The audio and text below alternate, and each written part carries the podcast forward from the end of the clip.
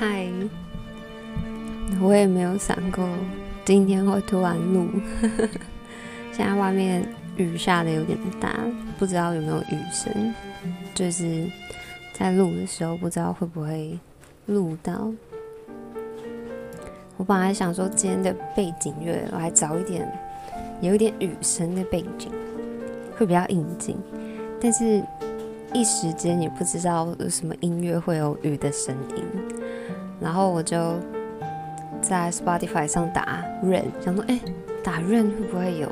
之后我发现一个很酷的，算是歌单吧，它叫做 Rain Sounds， 就是我点进去，我想说里面说不定会找到有关于雨声的，结果我点进去之后，里面全都是雨声，就是大雨啊、小雨啊，从远到近的雨啊，或是突然很大声的雨啊，就是只有雨声。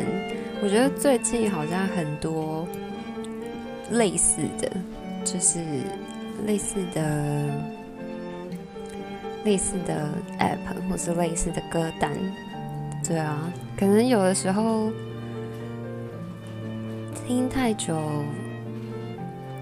听太久 EDM 啊，听太久流行乐，或是听太久人声，或是太复杂的音乐，久了之后就会比较想要听这种可能平常就会听到的声音吧。我自己是还好啦，我是觉得生活不能没有音乐，但是不太会说一定要听哪一种音乐。可能就比较依照心情吧，最近心情，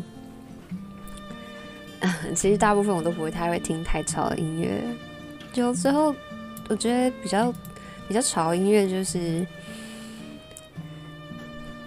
可能气氛需要比较嗨的时候，不然像现在我找的这个背景乐我就很喜欢，缺点就是它很短，它只有2分钟。但我本来找了一首歌叫做《下雨了》，只有1分钟，我觉得很不错，但是1分钟让我却步，虽然2分钟没有好到哪。对啊，这首歌叫 Happily Ever After， 就是跟之前一样是同样的团，跟前几次的这一次的背景乐都同一个团。是的，今天不讲电影欸，不讲电影要讲什么啊？其实我也没有到很会讲电影，对，没有。我觉得每次讲电影单纯就是分享自己的观后感，然后尽量不要爆雷。对啊，今天我就是看了几篇文章之后就想说，好，来录一下好了。对啊，今天我刚看了一个他们，这是之前有推荐过的一部电影，就是《小妇人》电影版嘛。然后就是有一篇文章在分析他们这部电影，然后他就截了他的2个台词。对，其实2段台词是在电影一开始就有出现，就是主角他在写小说，然后他拿去出版社，希望可以请出版社帮忙出版，然后出版社的老板就跟他说，如果主角是女生，那结局就一定要安排她结婚。然后就是电影里面主角就很不开心这件事情，然后他就有点不想要出版。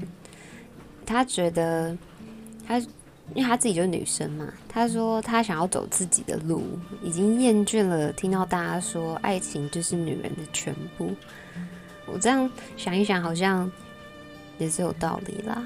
从小到大看的电影，如果是女生的，几乎就是最后就是结婚嘛，几乎啊，不能说全部，总是会有一点漏网之鱼，要么就死掉，要么就结婚，要么就是有个男朋友在一起，但是可能以后也不知道会不会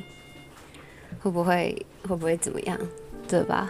剧情，如果你以爱情剧来说是这样子啦，找到伴没找到伴，半死掉，或是半死掉，像 PS 我爱你就是半死，是剧透吗？哦，这也没有剧透，因为开始就是啊，他一开头就是他忘记男朋友还是老公过世，然后关于一段旅程，但他的旅程会找到真爱，就感觉很像。对啊，然后我后来又想一想，我又看了他的研究数据，就是文章研究数据。他说，就是有台湾学者的研究访谈里面，就访问30到50岁的未婚女性，婚姻对他们来说是什么东西呢？然后就是他未婚嘛，所以还没结婚，到50岁还没结婚，虽然可能在这个时代来说其实不少，对啊。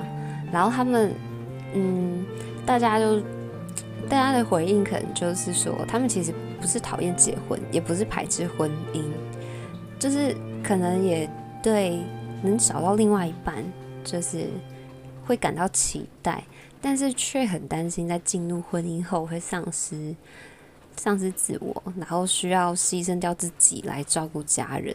其实，以我或者是你们身边的例子来说，好像就是这样子吧。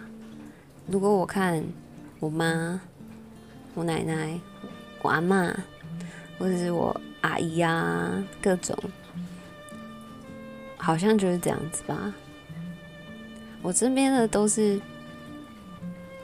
当女方嫁到另外一个人家，然后女方就是要照顾对方家人，懂吗？照顾对方家人，就是像是我爷爷有那个老人痴呆，当初就真的我妈花很多心力照顾，对啊，你们也不能说，那你爸不照顾我什么的，我爸会照顾啊，但是你们不会觉得有些时候或是有些事情就是会去妈妈去弄吗？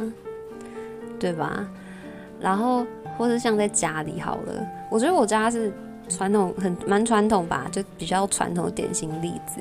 我们家的家事真的就是我妈在做，然后我爸我妈都有工作，但是我们家的家事都我妈在做，就是那个扫地啊、拖地啊、洗衣服、晒衣服啊、洗碗啊，或是反正打扫家里都是我妈在做。可能我跟我弟偶尔会帮我妈晒个衣服这样子，或是洗个碗，但是其实我觉得家庭环境给我的看法就是，你真的会觉得很辛苦就你会开始期许你以后嫁人的时候，希望嫁到一个会洗碗的老公，或是一个会做家事的老公。但是当你到真的长大之后，你发现你认识的男性友人是都不做家事的，占大多数。如果有现在在听，然后你又是男生的话，你在家里会做家事吗？如果你一个人住的话，那没什么好说，你是为自己负责。但如果你是住在家里的话，你会做家事吗？还是也是一样哦？可能像我弟一样，偶尔觉得做家事就像是有，我觉得有，怎么说？我觉得会做跟会不会做跟有没有做是不一样的。像洗碗、晒衣服谁不会啊？扫地谁不会啊？你就算扫把用奇怪的方式拿，也是扫起来。但是会不会做就是不一样的，对啊。而且其实有的时候有一句话，我可能问一个男生说：“你在家里扫地吗？”然后住家里，有的时候会给说：“哦，会啦，会帮我妈扫，帮我妈扫。”家事真的不是你妈的。就是有的时候会不自觉脱口而出。其实这句话我也说过，我妈说：“你去洗碗。”然后我可能就不太想去洗，然后我可能就会顶嘴说：“我之前有帮你洗过啊。”但是这时候我妈就会不爽，我妈说：“这家的事情不是谁帮谁，是我们都应该做的。”有道理。然后反正但是洗碗的话我都会自己洗啦，就是之前我妈骂过之后就是自己会洗自己的碗。但是其实认真说起来，我从小到大长大，我没有看过我爸做家事。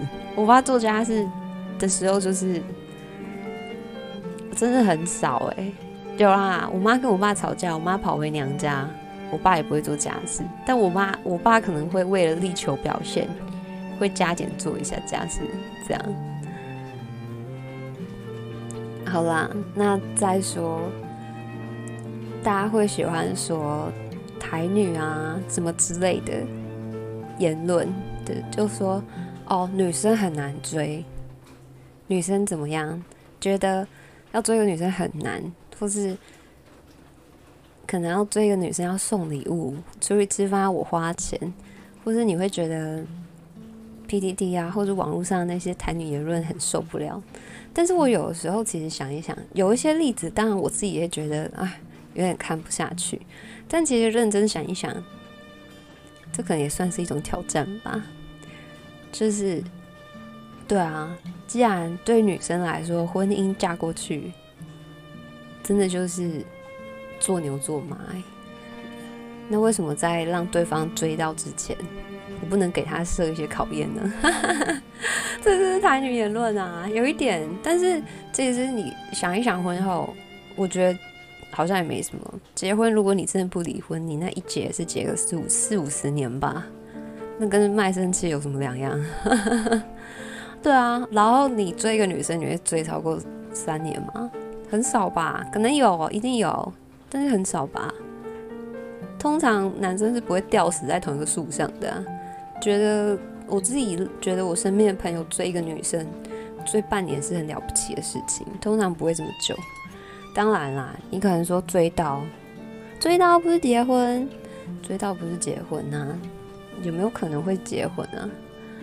其实也不是说哦女权就怎样哦，也不是说该怎么说，也不是说哦，所以你说这样子就是女生要被追的时候就可以各种刁难，当然也不是啊，这就是一种很不对等的感觉啊！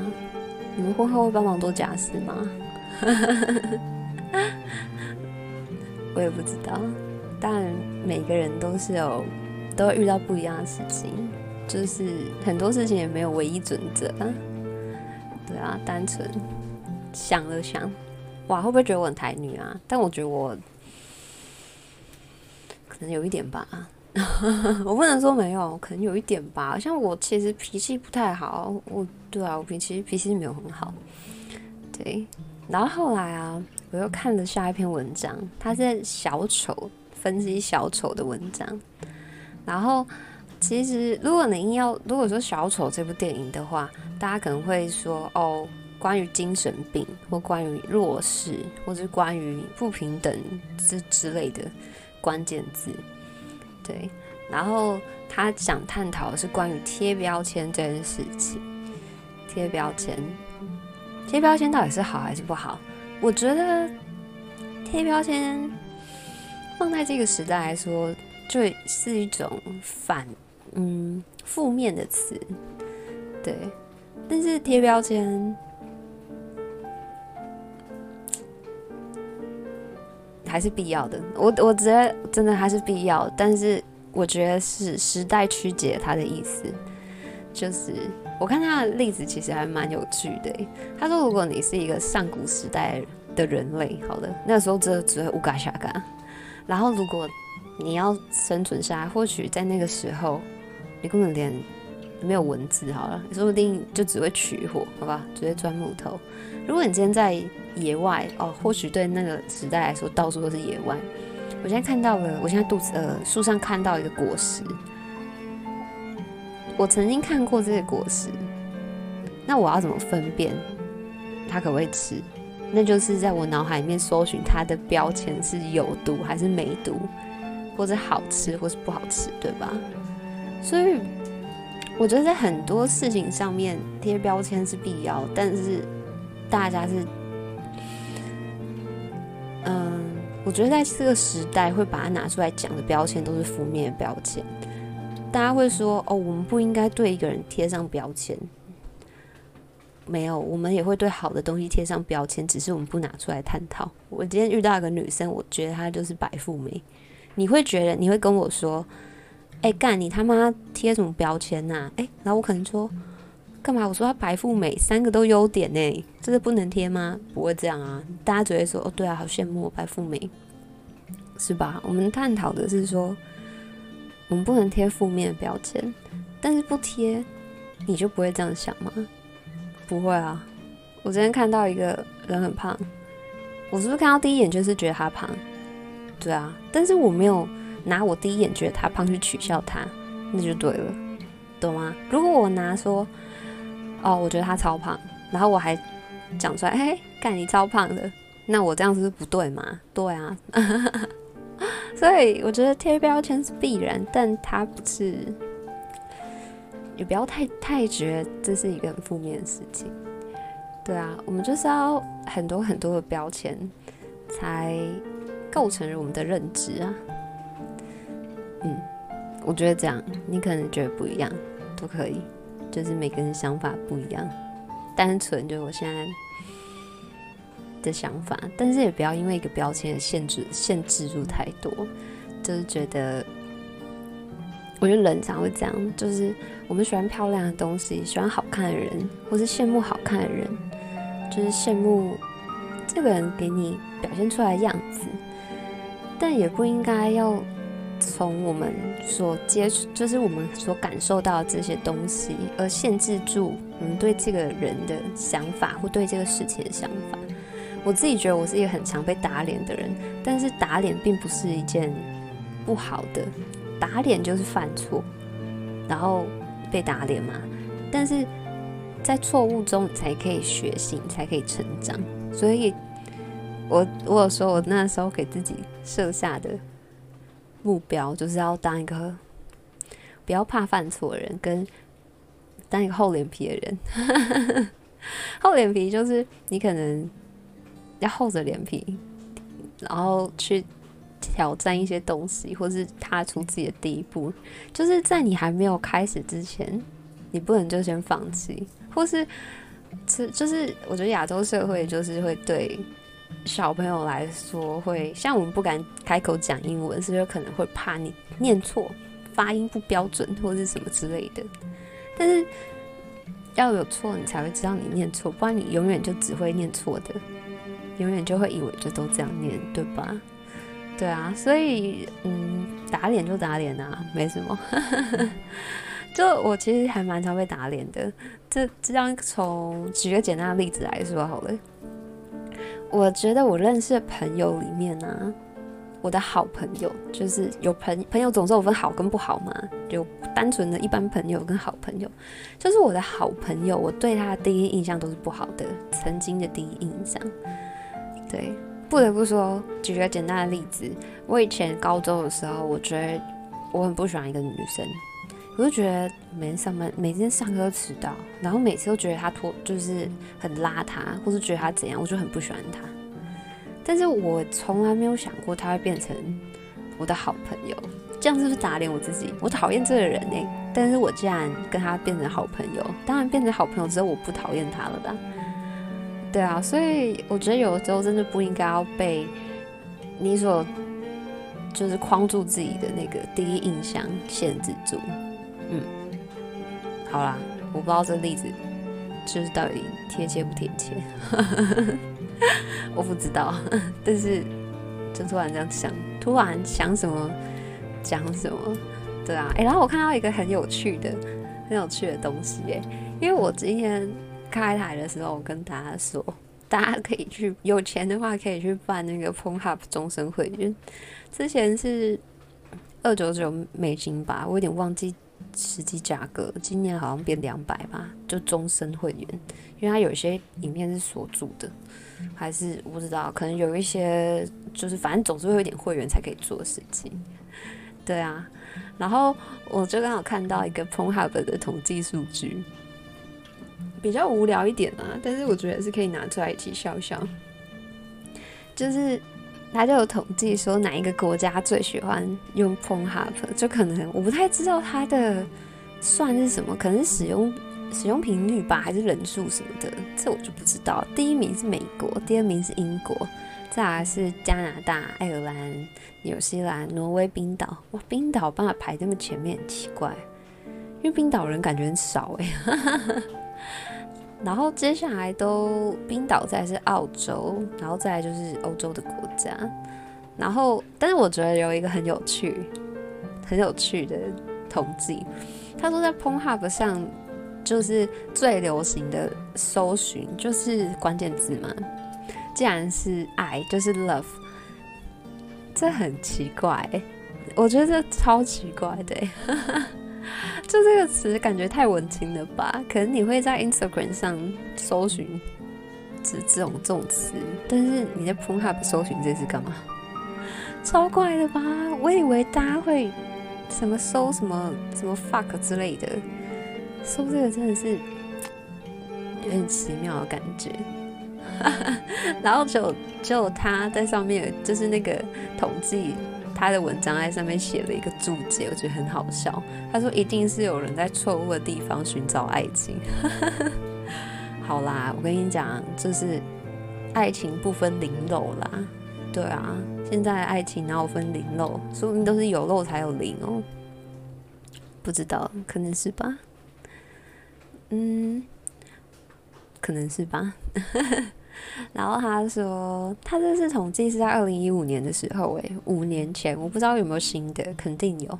其实我觉得 Pornhub 上面的很多数据其实很值钱就是很有参考价值不知道为什么就觉得 Pornhub 上的数据可信度超高。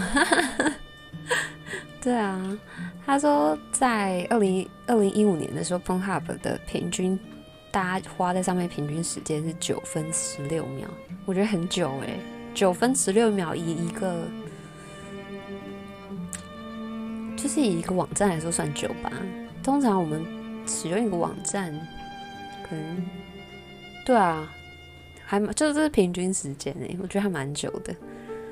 对，他是说菲律宾用户在那个上面花费的时间最多是12分45秒，然后再来是美国、澳大利亚、澳洲、印度、加拿大，最短的是古巴5分11秒，我觉得还蛮有趣的啦。对啊，我其实都不知道他会公开这种数字，可能还是有后来几年的，但是我就没有特别去查，只是突然点到这个觉得。很有趣，对，很有趣。其实我觉得，以现在2002年，不对哦，2020年，你会觉得性是难以启齿的事情吗？我觉得无论你有没有经历过，或是干嘛过，会觉得很难以启齿吗？我觉得会，以前我觉得会，现在也没有觉得不会，现在也是会，有些我也是会害羞，但是想一想又觉得没什么啊。我跟你讲，我觉得会被污名化，可能说哦，我今天跟我一个男生朋友突然聊天聊一聊，然后忽然开个黄腔，他就干你女生怎么会讲这种话？对我来说。可能我会在他眼里觉得我是一个什么性开放的女生，但我知道我自己可能不是。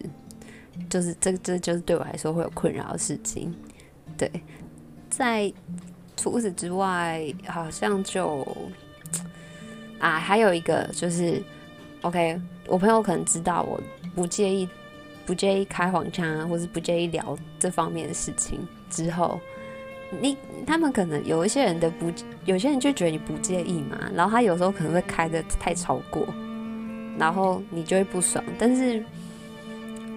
这就是一种玩笑的那个拿捏那个尺度，这也比较麻烦一点。其他我觉得还好我觉得没有什么不敢说或是不好说或是怎么样。我真的觉得不知道从什么时候开始觉得还好，应该是这2年吧。对啊，这2年真的觉得还好。有什么不能说？有什么不能谈的吗？不然，以往我们还有什么是不能聊的吗？对啊，以前如果你说亚洲社会可能会觉得忌讳死亡这种吧，诅咒人的什么的。但你是从打捞之后就看到一群没水准的人，一天到晚你妈死了，这个真的是，我不知道该怎么讲，就是，不知道该怎么说对啊，真的不知道该怎么讲，不知道这是好还是坏就是可能很多以前我们的矜持变得也不能说不太那么重要，就会变得比较敢开口之后，这样是好还是坏？我觉得关于性事方面的，不是一件坏事，对啊，不是吧？我觉得不是就是当然也不是说如果我要聊性方面，可能就是聊什么 A 片啊，或是有的没的，或是说单纯分享，我也觉得还好。但是我觉得没有什么好难以启齿的啦，对啊，去看妇产科都没在怕了。我可以跟你们分享，我去看妇产科，我第一次去也超害羞啊，而且我妈还带我去给男医生看。我妈那时候第一次我妈带我去看，后来我都自己去看，就是因为大家知道我因为我就是身体的关系，我需要调经，不然我姨妈不会来，所以我要调经。对，然后所以我以前每个月都要去看一次医生。然后我记得我第一次做那个内诊就会把你带去小房间，然后就裤子都脱下来。你知道我第一次做很别扭第一次很别扭，就是我穿裙子，所以就是把内裤脱下来嘛，然后把裙子拉起来，但你那时候会很害怕啊，你超害怕的啊。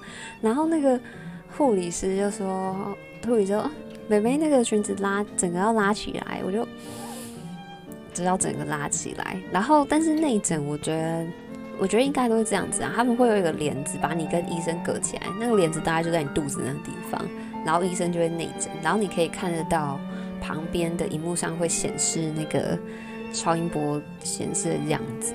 第一次很害羞，第二次很害羞，前几次都很害羞，到后来就觉得真的没什么了。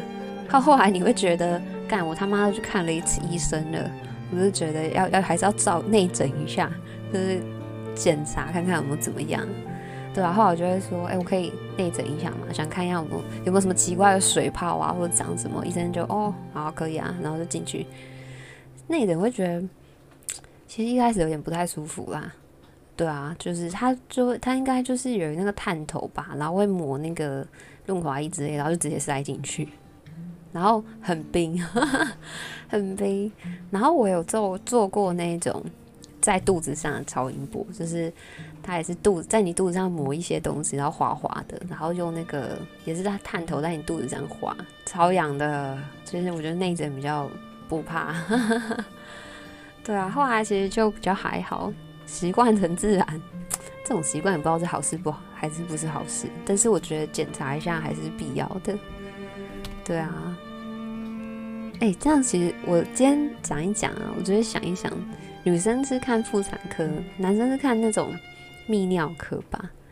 其实我觉得我觉得女生多多少少，你不要说怀孕啊，扣除怀孕之外，我觉得女生多多少少还是会看过妇产科对啊，但是这样比起来，其实男生好像就不会看过泌尿科对啊，男生有看过泌尿科吗？现在在听我讲话，你有看过泌尿科吗？你们在害羞吧？其实没有，但我觉得其实看医生这件事情真的是一件不需要害羞的事，因为。应该在医生眼中你就是一块肉而已，对啊，在医生眼中我应该他妈就一块肉啦。你会在意被男医生看你的私处吗？对啊，看应该还好吧，他看过应该没有上百也有上千啊，对啊，讲到这里我自己尴尬，对，就是我觉得在那种专业人士眼中，你就是一块肉。还有，就之前去按摩的时候，给那个男按摩师按，我一开始超害怕但我后来想一想，他应该也不敢对我干嘛吧？他每次对我干嘛？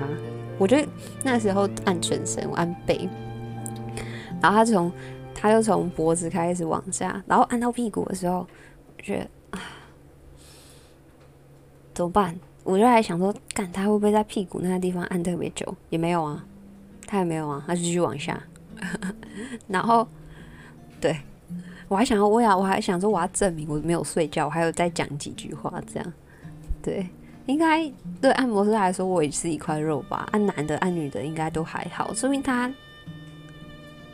觉得按我很不舒服，说明他会觉得按按男生比较舒服。然后干，这是一团肥肉，这一块应该是五花吧，还是比较喜欢按里肌肉之类的，